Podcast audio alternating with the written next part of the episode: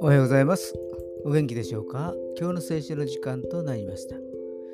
今日の聖書の箇所は、旧約聖書創世記2章19節創世記2章19節でございます。お読みいたします。神である主はその土地の死であらゆる野の獣とあらゆる空の鳥を形作って人のところに連れてこられた。人がそれを何と呼ぶかをご覧になるためであった。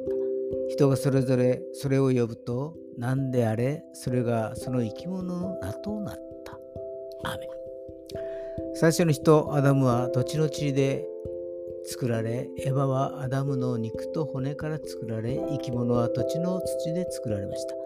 そして人間には神様の息が吹き込まれましたが、動物にはそれがありませんでした。だから人間には神様を礼拝する思いが備わっていますが、動物にはそれはありません。未だかって動物が神様を礼拝する光景を見たことも聞いたこともありません。今日も主の思いに心を傾けることができますように。それでは今日という一日が皆さんにとって良き一日でありますように。よしでした。